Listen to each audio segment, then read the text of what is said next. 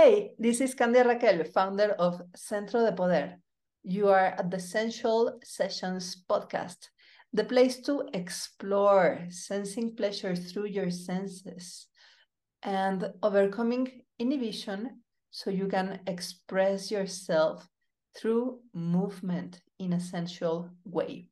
So, in order to learn more about that, we have a special guest today. This is Robert Boyd, a frequent invitee to the Sensual Sessions podcast. So, welcome, Robert, mathematician, dancer, uh, drum player, Feldenkrais method practitioner, and Virgo being. Thank you. So, So where shall we begin? Tell us tell us about sensual memory exploration. Okay, so uh, after our previous visits, it occurred to me uh, for several reasons to come up with some uh, provocative questions that anyone can use to reflect on experiences they've already had uh, as a basis for um, exploring things they might want to do in the future to experience pleasant sensual experiences. Um, there's so many ways, and uh, like I have this incredible memory of first time I had a really beautifully made uh, gourmet taco that was perfectly spiced with cilantro.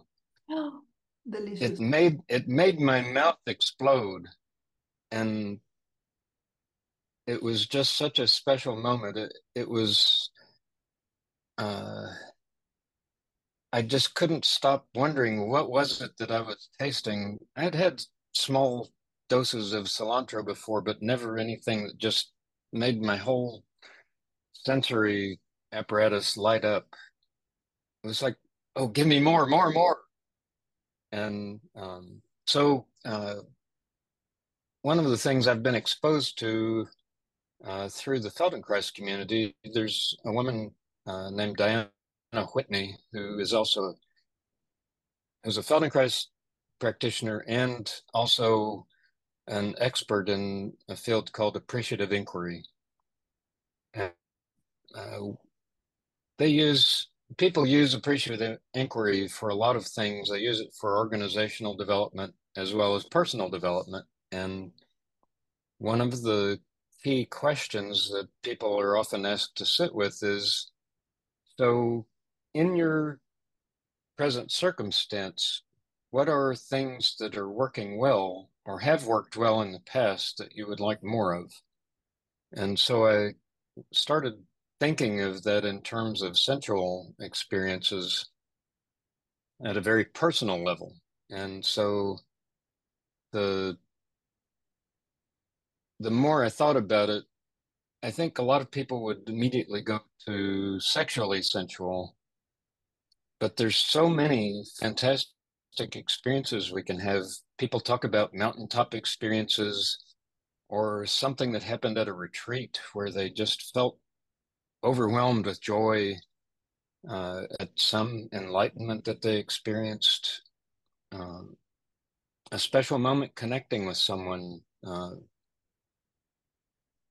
it could be uh, a parent with a child. It could be, uh, I don't know. I, um, I recently was reminded of the experience of sitting with someone who's dying. There's just something about that experience. It's difficult, it's challenging, and there's something special about it that we don't get in other settings. Um, so, uh, I think, well, uh, another aspect of exploring these questions is uh, to begin thinking and approaching these questions with the thought of how I might choose to use what I learn from reflecting on these for choices I make in the future about things that I want and things that I don't want.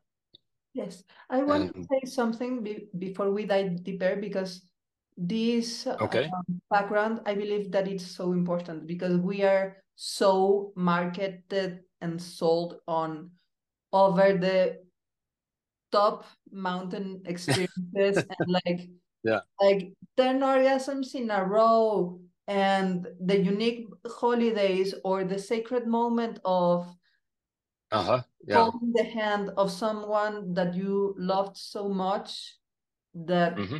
gone to heaven yeah because those are yes highlights in life maybe moments that you yes. will never remember but that's maybe the 1% of life yeah i believe that sensuality is about treasuring the 100% of life not only the flabbergasting moments but the sure. everyday little tiny experiences as mm-hmm. a cilantro well that that was a highlight experience the cilantro taco overdose but i feel those like even milestone experiences have the function of reminding us mm-hmm. being alive here now yeah and not yeah and, and not expecting to live on that level of intensity every day and i feel that's why it's so important to do this appreciative inquiry of knowing mm-hmm.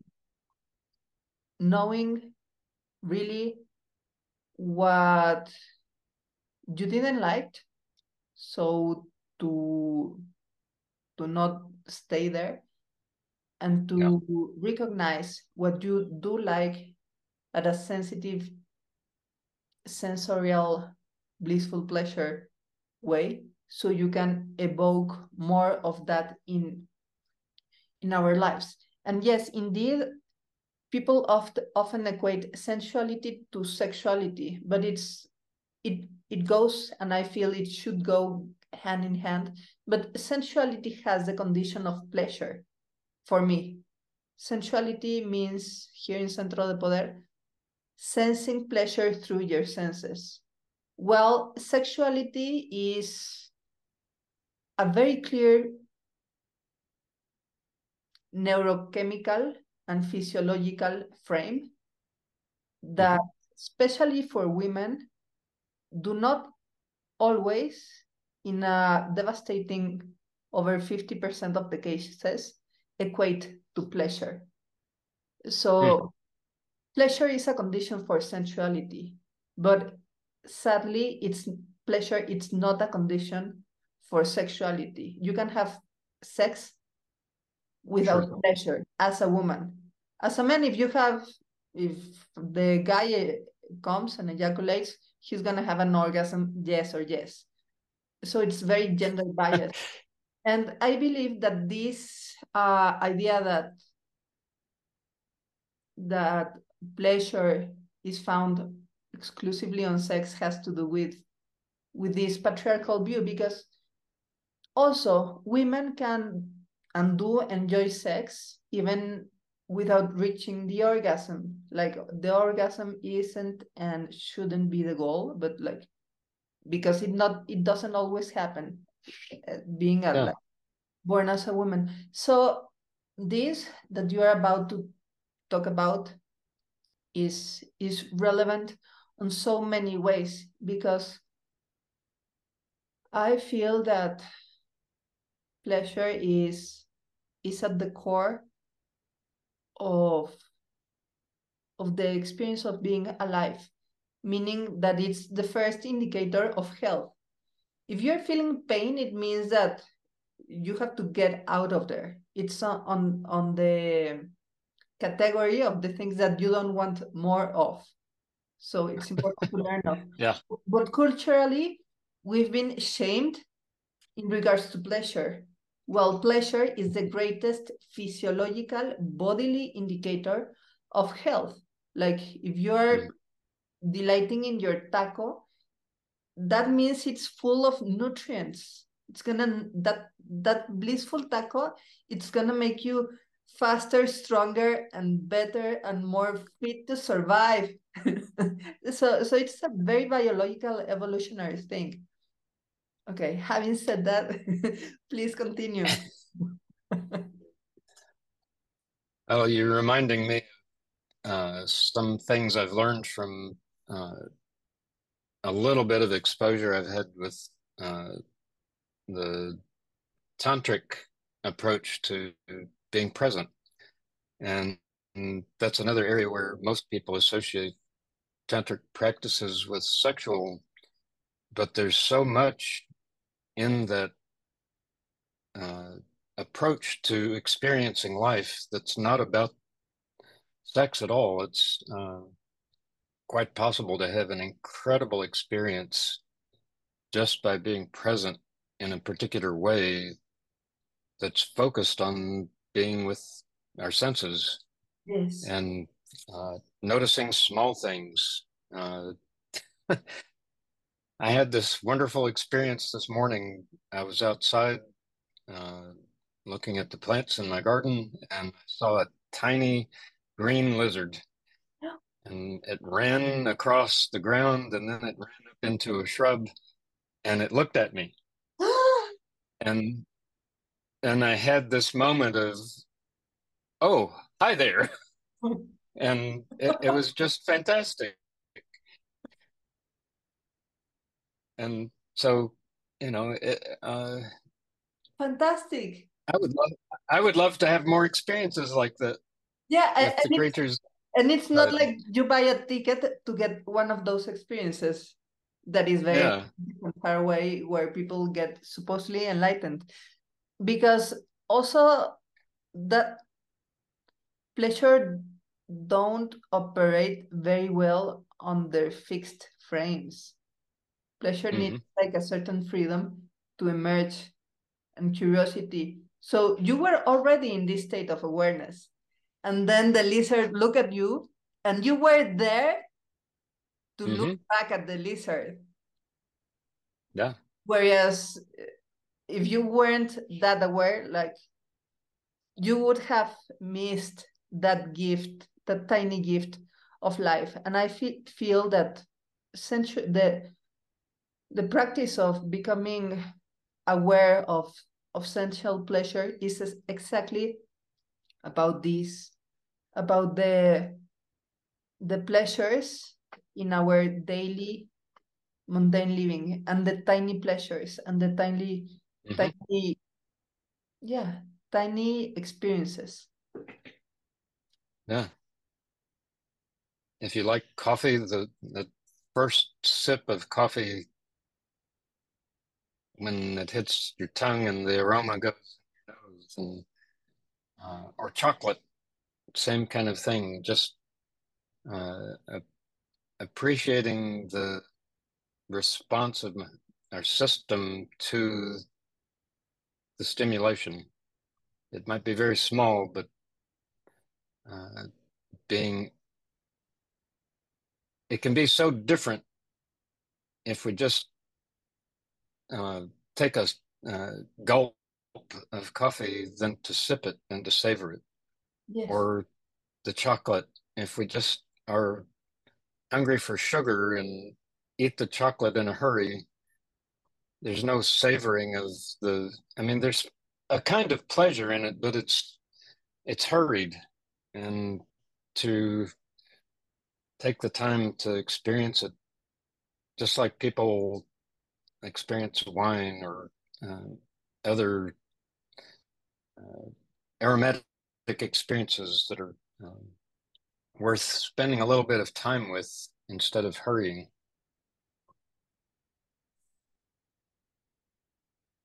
taking the time because sensitivity yeah. according to the Weber-Fechner law, requires dimming the intensity and expanding the length. Mm -hmm. Of the stimuli. Yeah.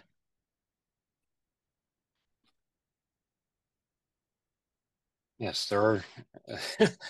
there's some peak experiences that involve fast, intense stimulation, but like you said, we we can't really be doing that constantly. Uh, not only because it's difficult, but it's also exhausting to be in that highly stimulated state all the time.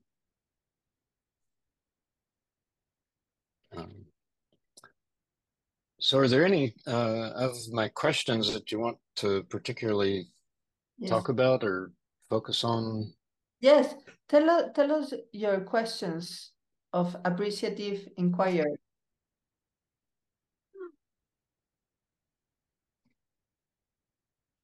Okay, so um, keeping in in mind the kinds of things we've both been mentioning, uh,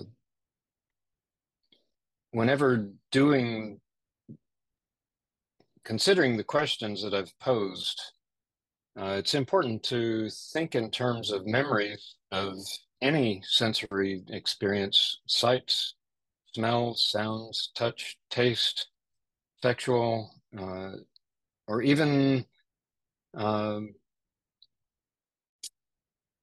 like feeling a presence of something that might be hard to put a finger on, but uh, anything that makes up the sensory whole of the experience.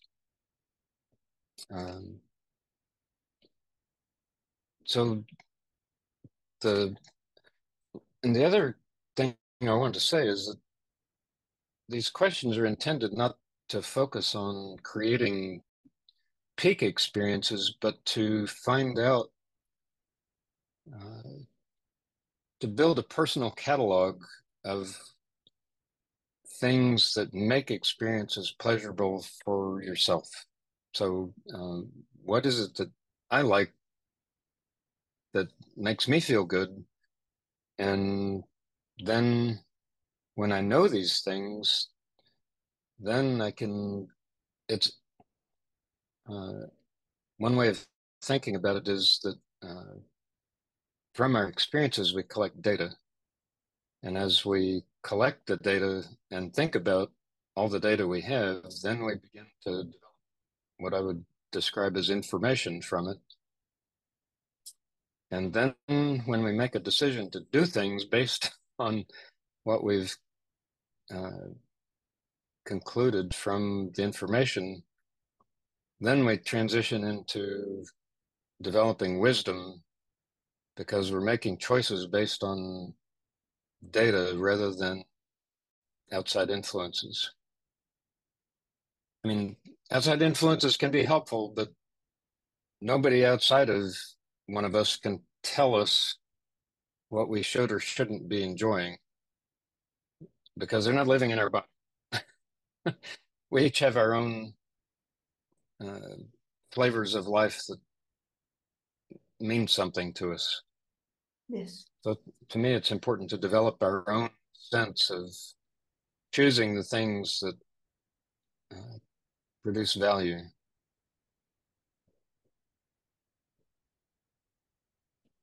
So, uh, how about if I just go through the yeah. first paragraph? So, uh, again, thinking in terms of any of our senses, think of a most thrilling sensual experience you've ever had, a moment that just stands out uh, in brilliant colors, uh, incredible aromas, uh, a sense of touch of something, uh, music, something auditory, uh, or a, place that just had a certain magical to it. Or being with a particular person, something about just being in their presence uh, created some sort of special feeling. And then what I would invite to do with that memory is to recall details of that experience and re- recall them in vivid detail and then ask what made that experience so thrilling? Um, and was there anything before that moment that actually heightened the experience that you can think of? So it's it's thinking of the the before during and following.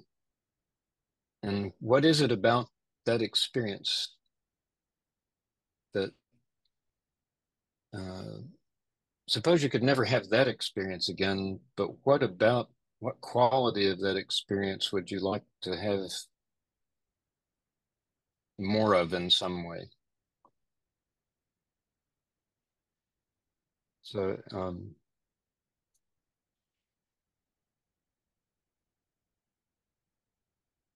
and the more I thought about this question myself, there are so many wonderful experiences I've had where I can think about them uh, and realize that over time I've gradually been making choices more and more for the things that feed me and less of the things that uh, take something away.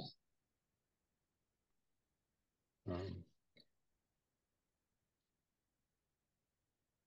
so um, for me, realizing that something important for me is making connections with people and uh, realizing that a lot of my life I didn't really realize how important that was for me and that it's something that I continue to practice uh, being more aware of continue so that I uh, choose more of that instead of less.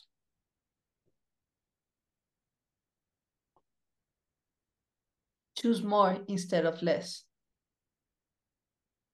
Yeah. Yeah, I mean, there's uh, I think it's it would be wonderful if life could be so simple that we could always be choosing the things that are wonderful. Uh, and I suppose some people succeed more at that than others. But life is extremely variable. Things happen. We get hurt. Uh, people we know get hurt. Uh, we have losses of various kinds. Yes, but uh, that, we get sick.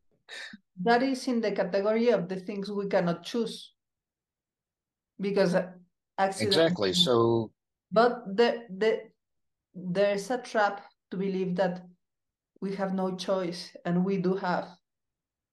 Of course, yeah, there are the so, exceptions and the instances; those are accidents, but the rest of life has to do with with choosing and the base for choosing is responsibility because if an accident happens or you lose or whatever it's something that happened to you.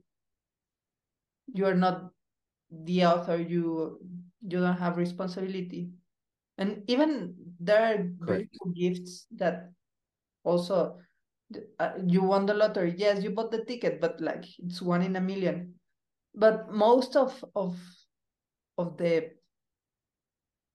of our lifetime is made of the little moments and the little experiences that we yeah. have an active participation in them by by choosing more of those mm-hmm.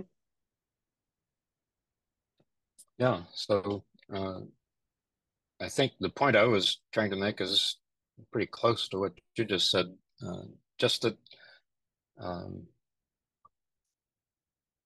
regardless of what's happening that we have no choice about, we can be mindful of the things that bring us sensual pleasure uh, and joy and be finding ways to take responsibility for bringing that into our life. Uh, and I guess uh, guiding our journey uh, to uh, to choose the things that make us happy instead of being completely driven by circumstance.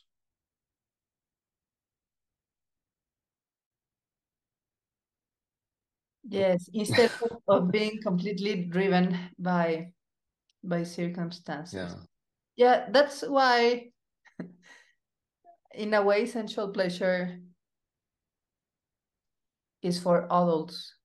I mean, when it's delivered, when it's not just like a playful playful exploration, like when you are rolling in the mud or in, sandbox when you're little, that is a highly sensual experience. I mean, for me, that's the ideal Mhm. state. But we grow up, and the thing is, to really grow up, to really be responsible of your desire, and Mhm. mm, creating the the things that support that desire to become the experience that satisfies this desire through pleasure. Yes, Correct. yes, Robert. Tell us more about your your sensual inquiry questions. Okay. Okay. So, I- um, I'm- just a quick note for the audience. I all of this is on on the description of this episode. If you're on okay. on Spotify, you can click and read Robert questions or YouTube. It's the same. Oh, great.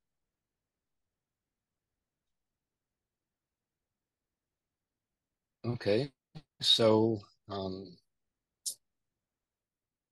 sensation, uh, one of the next paragraphs that I, the questions that I put together uh, is to think about one or two most thrilling sensual experiences that you've ever had and meditate uh, for a moment on them. What what was your most thrilling sensual experience? Of course, Hmm. you, you can keep it to yourself if, if it's private. I have one that I'm here. Uh, I, I, there's many that I have I can draw from. One that was just extremely thrilling was uh, one time a few years ago with a group of men who went on a ropes course. And uh, I partnered with someone in the group. Uh, well, we all had to form partners, and uh, the man I partnered with, we both chose to do the ropes course blindfolded. So, with assistance, we climbed up to 80 feet in the air in the trees on the course, and we went through the course complete completely while being blindfolded. And then at the end of the course, well, that was pretty thrilling. And then the end of the course, uh, the way you come back down is on, unless you don't like it, you go down a zip line from 80, 90 feet up in the air. And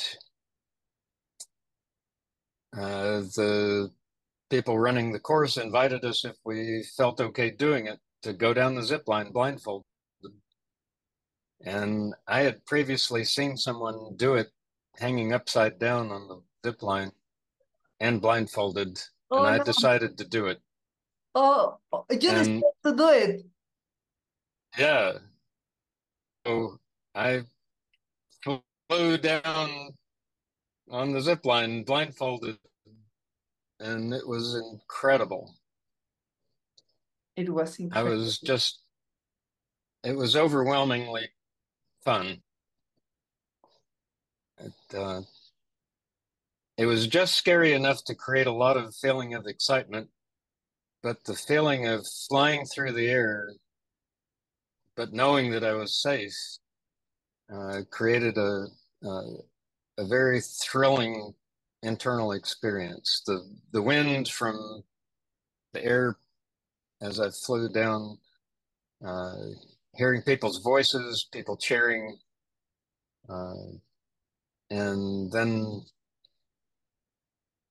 that moment of coming to a stop and just sort of being in the adrenaline rush of the whole thing. Uh, that's a very potent memory in my mind. I have, I could probably list off easily 10 or 20 experiences I've had in my life that all have some unique, uh, thrilling flavor.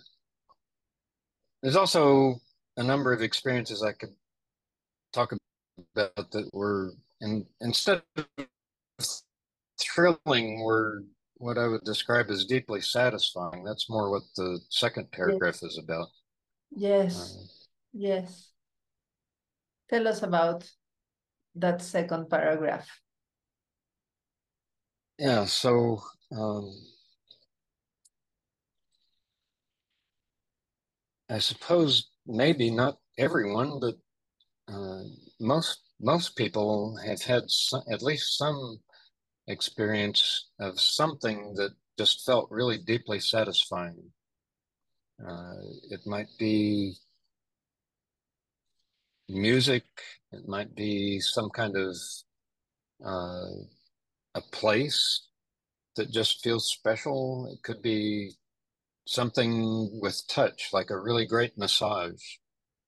Or uh, I just recently tried a flotation spa uh, that was I don't know if it would I would describe it as a peak satisfying experience, but I definitely want more of it. um, uh, sitting sitting in a boat or a canoe on the water, just feeling the movement of the waves and just taking in the experience of the potency of the water and the life in the water and the air around. Um, you know, it. I I feel so many. I, I mean, I I feel sensuality has this quality of being an experience that somehow emerges in a safe but non-linear context. Mm-hmm. Like yeah like yeah being floating you are safe but like it's not that it's step one step two step three step four whatever mm-hmm.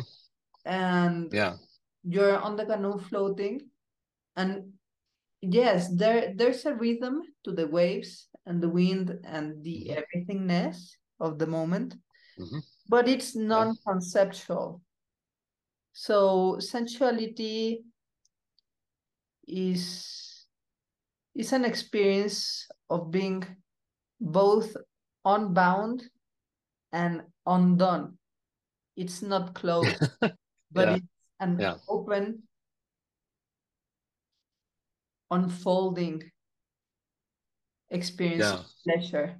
So tell us more questions. Okay. So in terms of having a uh, my question would be uh, how would you describe you know as you meditate on it how would you describe what it was that you felt from it?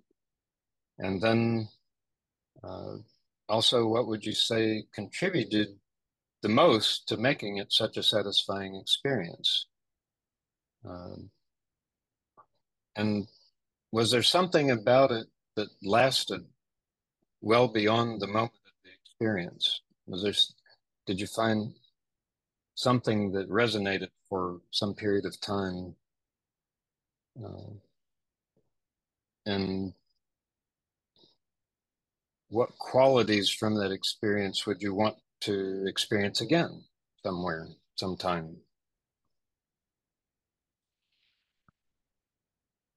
And like you said, it might come unexpected uh, yes, and and I like this reflection on on what was the the elements that you can recall from from the experience, not to duplicate it, but yeah, to learn how to be better at cultivating sensuality. Mm-hmm.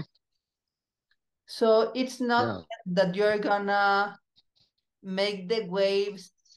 Some people love to go for walks in. Yeah. So it's not that you're gonna make the sea flow on your rhythm. It's about becoming a better saver yeah. of your own. yeah. Yeah. I recently had some a friend tell me uh, how much they love being out in nature and like going for a walk in the woods and just seeing what they experience there. Uh, sometimes it might just be a walk in the woods, but other times something happens and uh, they might experience certain animals being around birdsong or squirrels or other creatures that they might see or hear. Um, some people have told me about just really loving, like taking a picnic to a sunny meadow and sitting in the grass and having the sun on them and enjoying the food and the sun and the rustling of the breeze and it might not always be logical, but by putting themselves in a situation that they know can have uh, that kind of sensually feeding quality to it, they have a better chance of having moments like that. If someone knows that those experiences can feel that good, but they never put themselves in that experience, all they have is memory. Yeah. So why not putting yourself back into those experiences? Like, you know, yeah. like naked, naked. Eh? That that was my sub- subconscious betraying me. So I was gonna say that. How you like to to be in nature? And I said you like to be naked. Well, whatever. If you like to be naked in nature, just make sure yeah. it is your yard. But that don't keep yourself from from that. It, it's part of of the responsibility of an adult. Yes. Yes it's quite different shifting from childhood into adulthood and taking responsibility. For pleasure. uh, and accepting the responsibility yeah yeah, because the responsibility we take for our bills and and loans and ills and stuff like maybe it's not even you taking responsibility it's like culture and society making you under the threat of social shaming. But pleasure like we have the same cultural pressure against pleasure if it's not through a financial transaction. Like if you didn't pay for the chocolate, then you don't like we don't even talk about pleasure. if you don't go on vacations, like and no, like you don't have to pay for pleasure. Pleasure it's not a product, it's your birthright. Yeah. And the thing is like how what are you gonna do about it? What you can do is yeah. is is answer these questions that Rob is sharing with us. So we're ready to, to paragraph three for paragraph three. Okay, sure. So uh, another aspect of sensual pleasure is, uh, and I'm going to use a little bit of a, uh, I guess what I would describe as a hot word, arousal. There's Arousal that is a hard word and I, I, I want to make a little disclaimer. Okay. That uh, arousal by itself, physiologically, re refers to a change in in the brain chemistry, in in the heartbeat, breathing range, and the hormonal stuff. So arousal has to do uh, strictly with sexuality, and I feel it's very important that you become aware of what creates the state of arousal in, in you that makes you be ready to go for sex. And, and and be mindful to pair arousal with the emerging of sensuality that it's just a, a word that i have just invented to to make an equivalent for sensuality because how how I talk about sensuality is in a non-arousal way, like like breastfeeding can be a sensual experience for the baby that is sucking the nipple of the mother and for the mm-hmm. mother to feed the baby and a lot of friends have told me that it's a very pleasurable experience to feed the baby and it's mm. part of these sur- survival mechanisms of of being pleasure driven, mm-hmm. which is very different than being an adult and I don't know, kissing the breasts of of your beloved or the nipples of whatever. and the difference is arousal or or or non-arousal. And I feel it has to go together. Mm, the the sensual pleasure and sexual pleasure. So I don't know if you were talking uh, gonna talk about sexuality, but I want to to make like this. So I want to. Yeah. So uh, that's all very good and that's uh, appropriate. And there's another aspect to sensuality that uh, if you've ever been uh, like at a musical performance or a dance performance where there was something that happened that got exciting. It didn't have to be sexual, uh, but there's a process of building that excitement. If you think about something like the 1812 Overture or uh, certain yeah. rock music yeah. or uh, a, a thrilling dance where it starts quietly, but then something magical where just incredible feats are performed by the dancers. Yes, you get turned on. Or just a special moment where like two dancers have been dancing and then they come together. Yes. Or or the lizard, like, hey there, that moment. Yeah. That makes you feel you get a felt sense of yourself immersed in that situation yeah so um or uh, with food. Uh, there might be something in the process of preparing food that creates a certain kind of arousal because as the spices begin to cook and the aromas of the vegetables or the meat uh, or sauces begin to emerge, uh, there might there's typically some sort of arousal,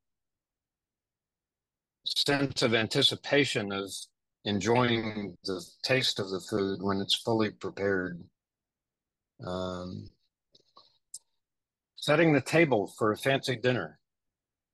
Uh, the process of setting the table and seeing it ready uh, creates a sense of some sort of expectation and heightened awareness. And that's what I'm talking about about arousal. It's when there's something going on that's focusing attention towards some sensual experience. Yes. And then uh, so, my question regarding that is uh, if you have your choice about ways that you like to be sensually aroused, what are the what are those ways that you like to be aroused? Some people are very. Uh, I have friends who are very um, easily disturbed by sounds. So going to an auditorium and experiencing a nice concert is not particularly fun for them. Okay. But for me, it's great. It's great. I love it.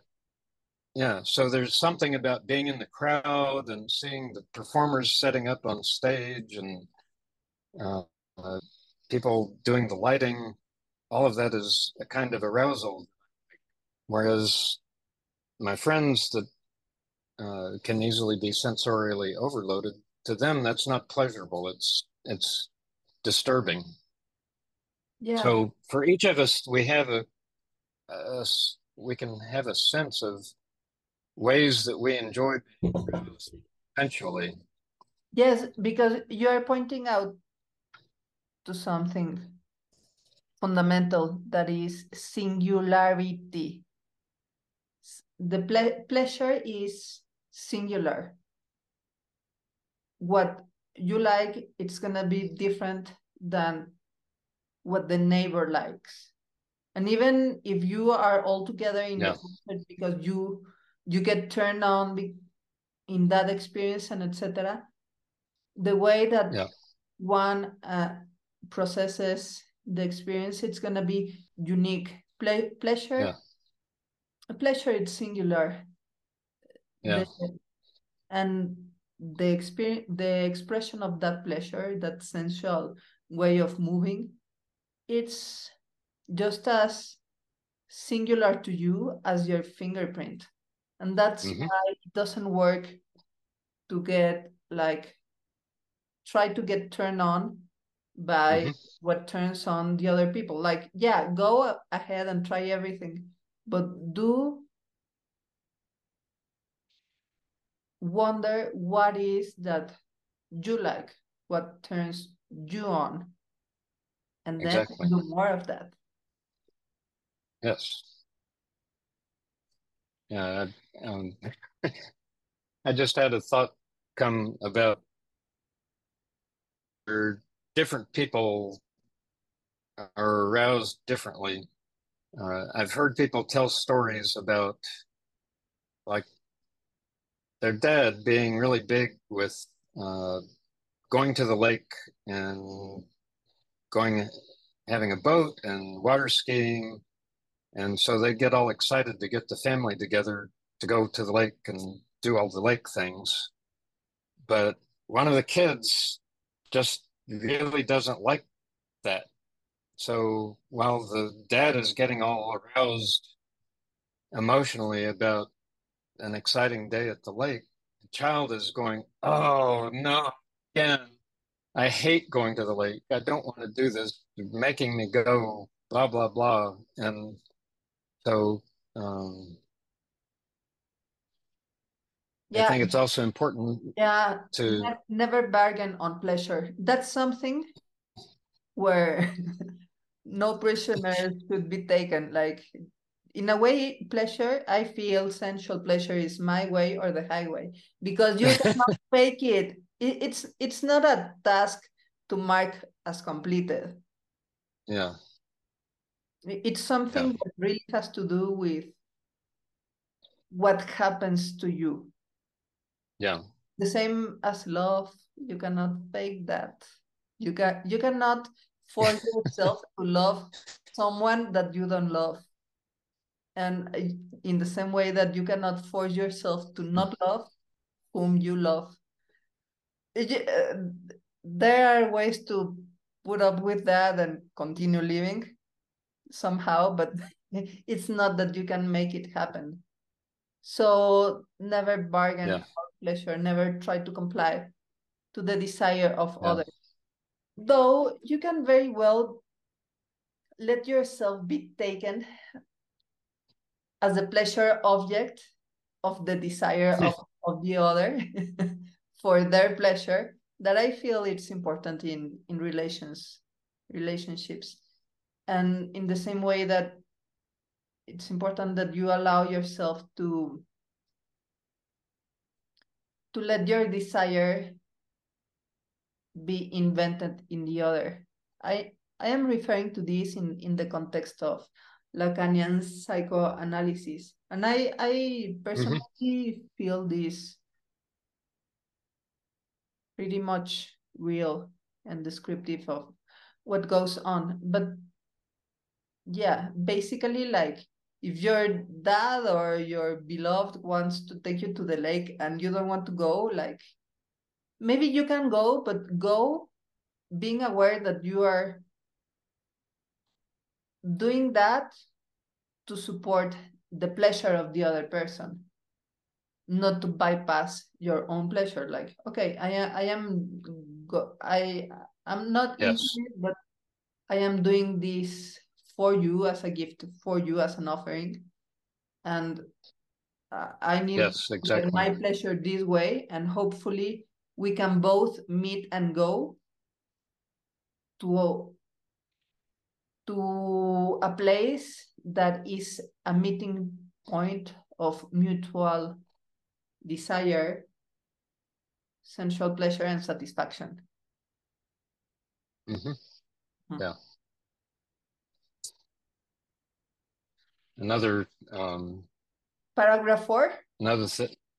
Well, ah. okay. One more question about arousal. Uh, I would invite everyone to think about uh, experiences where something became arousing where didn't exactly expect it some situation where you went into it it seemed interesting and you thought it might be pleasurable but then something happened that you really didn't anticipate that made it even more arousing than you expected um, one of my favorite experiences like that was the first time that I went to see uh, two master musicians from India play, where the show was divided into three parts. One master played his instrument, and then the second master played his instrument for a while, and then they started giving each other sequences to play back and forth. So it was like, I'm going to play this and you play it back and you play something for me and I'll play it back. And this is a traditional thing between Indian music masters. It could be on any instrument. Um, and so the first time that I saw this, it was a tabla player, a master tabla player from the north of India, and a mridangam drum player from South India. And they did this, they played each of their parts of the show, and it was wonderful. And then they started doing the back and forth. And I had no idea this was coming. But there was this moment where they were playing faster and faster back and forth. And then my brain almost melted when I realized that they had gotten to the place where they were both playing together improvising. Wow. And it was just, it wow. was magical. Um, and yeah, it was very magical because I didn't know this was a thing. So I stepped out of my cultural experiences into theirs. yeah, but still, like, if, even if you knew it was a thing, that's like fantastic. Yeah. Yeah. So since then, I've gotten to experience uh, musicians from India doing that maybe two or three more times. And it's not quite as mind blowing as that first time, but it's extremely pleasurable for me.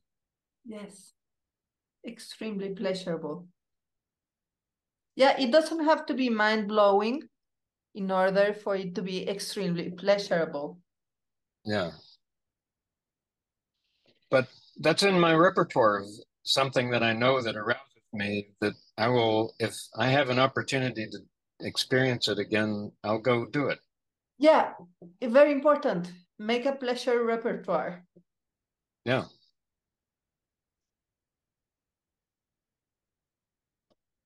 So the last paragraph that I put together is uh, a question of fantasy. And uh, many of us, through reading or hearing stories from other people, uh, or in our just own making up things, uh, the question is Are there any situations or places uh, that you've come to enjoy fantasizing about that have a strong sensual content of some sort? And like I said, it could, be any sense. It could be smells, taste, sounds, uh, touch. And I include this touch, you know, like if you're in the water or you feel a breeze, that's all kind of touch sensation. Um, Fantasy. yeah. Yeah. So is there something that has a strong sensual content in fantasy for you that might be beyond something that you've ever felt safe or uh, able to experience, uh, either alone or with other people? Um, it's funny, you mentioned naked earlier. I've heard people Nature. joke about, yeah, I've heard people joke about wanting to go to a colony or a nude beach, but they don't really feel safe doing it, but they fantasize about it. Um, so the question that I came up with is, uh, what is it about that place or situation makes the fantasy uh, sensually stimulating?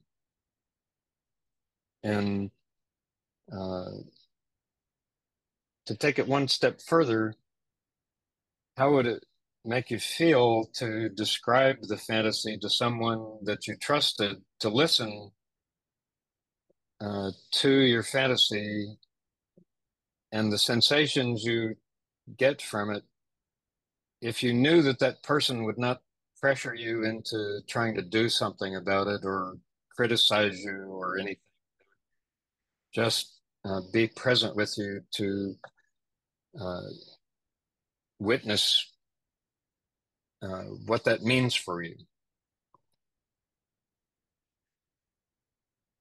And I think um, that kind of, it's not really time to go into this more in great depth right now, but the whole concept of sensual pleasure uh, being witnessed or in the presence of others as opposed to alone.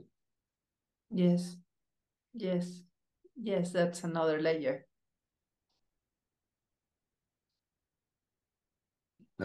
Um, there's to me, there's something often more meaningful when it's a shared experience. It is. It might not be the same experience for It everyone, but it, it might not be the same experience because when you're sharing it with other, it's a shared experience. But it emerged from what's going on in you as a source or how you are welcoming the atmosphere, the other, whatever, that elicits a response. And you so Mhm. it's permeated by how you engage. But yeah, that's like the next level. Shared Mhm. sexuality. Fantastic.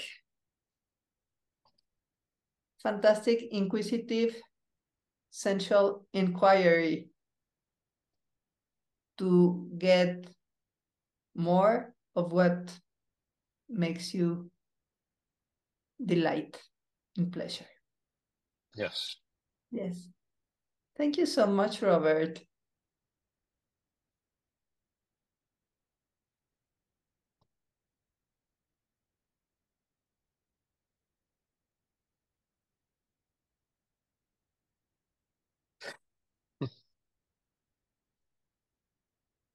Yeah, I feel this So, is. I appreciate the opportunity to share that with you. Yeah, I such a pleasure and an honor. This is a very practical guide to to inquire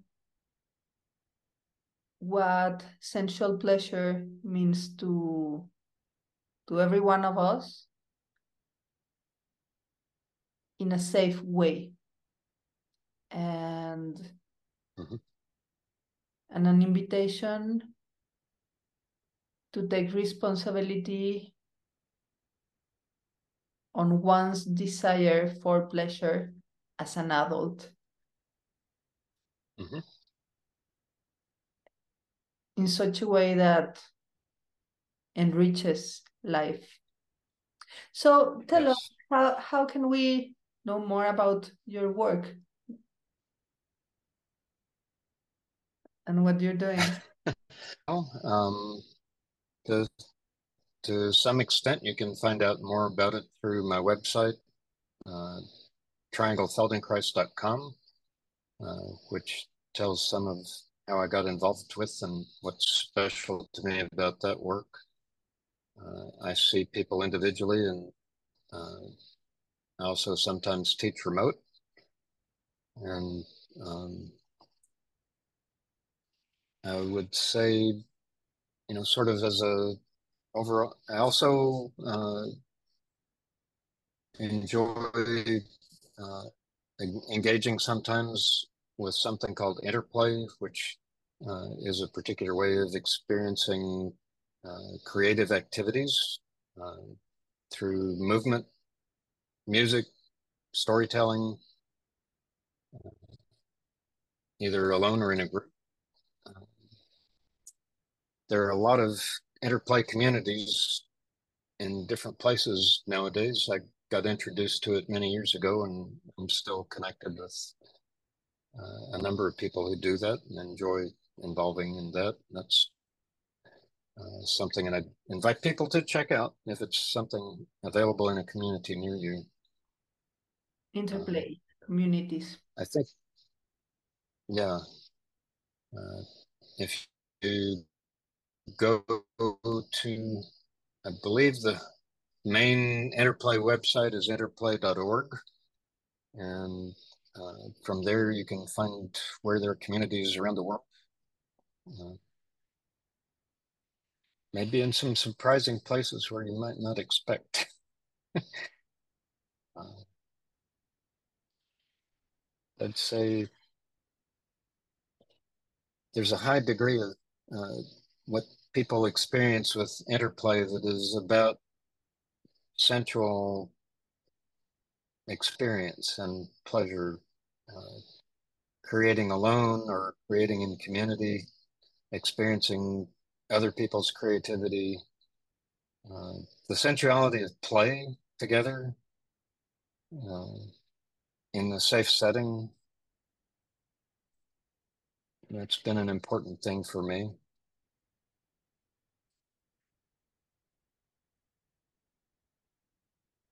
I think um, if anyone uh, chooses to engage with me through the Feldenkrais work, uh, one of the things that's really important to me is uh, to be present with them, listen carefully to them, and help them uh,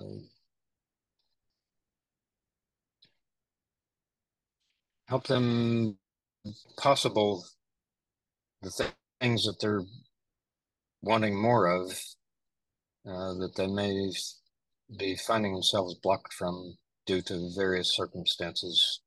Um, and you know, ultimately to help them find more joy in their life by freeing their movement and possibilities.